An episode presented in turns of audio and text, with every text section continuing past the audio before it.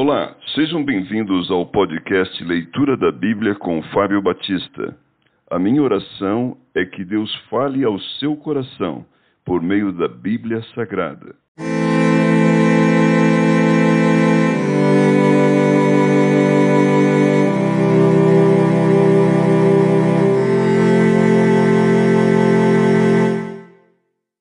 Obadias, capítulo 1 Os pecados e o castigo de Edom. Visão de Obadias. Assim diz o Senhor Deus a respeito de Edom: Temos ouvido as novas do Senhor, e às nações foi enviado um mensageiro que disse: Levantai-vos e levantemo-nos contra Edom para a guerra. Eis que te fiz pequeno entre as nações, tu és muito desprezado. A soberba do teu coração te enganou. Ó tu que habitas nas fendas das rochas, na tua alta morada, e dizes no teu coração: Quem me deitará por terra? Se te remontares como águia, e puseres o teu ninho entre as estrelas, de lá te derribarei, diz o Senhor. Se viessem a ti ladrões ou roubadores de noite, como estás destruído? Não furtariam só o que lhes bastasse? Se a ti viessem os vindimadores, não deixariam pelo menos alguns cachos? Como foram rebuscados os bens de Esaú, como foram esquadrinhados os seus tesouros escondidos. Todos os teus aliados se levaram para fora dos teus limites. Os que gozam da tua paz te enganaram. Prevaleceram contra ti. Os que comem o teu pão puseram armadilhas para os teus pés.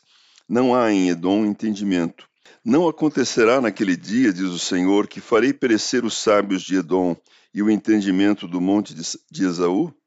Os teus valentes, ó Temã, estarão atemorizados para que do monte de Esaú seja cada um exterminado pelo, pela matança. Por causa da violência feita a teu irmão Jacó, cobrir-te-á a vergonha e serás exterminado para sempre.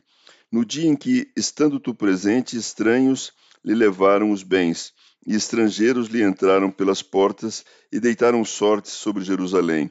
Tu mesmo eras um deles, mas tu não devias ter olhado com prazer para o dia de teu irmão, o dia da sua calamidade, nem ter te alegrado com os filhos de Judá no dia da sua ruína, nem ter falado de boca cheia no dia da angústia. Não devias ter entrado pela porta do meu povo no dia da sua calamidade. Tu não devias ter olhado com prazer para o seu mal no dia da sua calamidade, nem ter lançado mão nos seus bens no dia da sua calamidade. Não devias ter parado nas encruzilhadas para exterminares os que escapassem, nem ter entregado os que lhe restassem no dia da angústia, a restauração e felicidade de Israel. Porque o dia do Senhor está prestes a vir sobre todas as nações. Como tu fizeste, assim se fará contigo. O teu malfeito tornará sobre a tua cabeça, porque como bebestes no meu santo monte, assim beberão de contínuo todas as nações. Beberão, sorverão e serão como se nunca tivessem sido. Mas no monte Sião haverá livramento. O monte será santo, e os da casa de Jacó possuirão as suas herdades. A casa de Jacó será fogo, e a casa de José chama, e a casa de Isaú restolho. Aqueles incendiarão a este e o consumirão, e ninguém mais restará da casa de Esaú, porque o Senhor o falou. Os de Negueb possuirão o monte de Esaú, e os da planície aos filisteus. Possuirão também os campos de Efraim e os campos de Samaria. E Benjamim possuirá a Gileade. Os cativos do exército dos filhos de Israel possuirão os cananeus até Sarepta. E os cativos de Jerusalém, que estão em Serafade, possuirão as cidades do sul.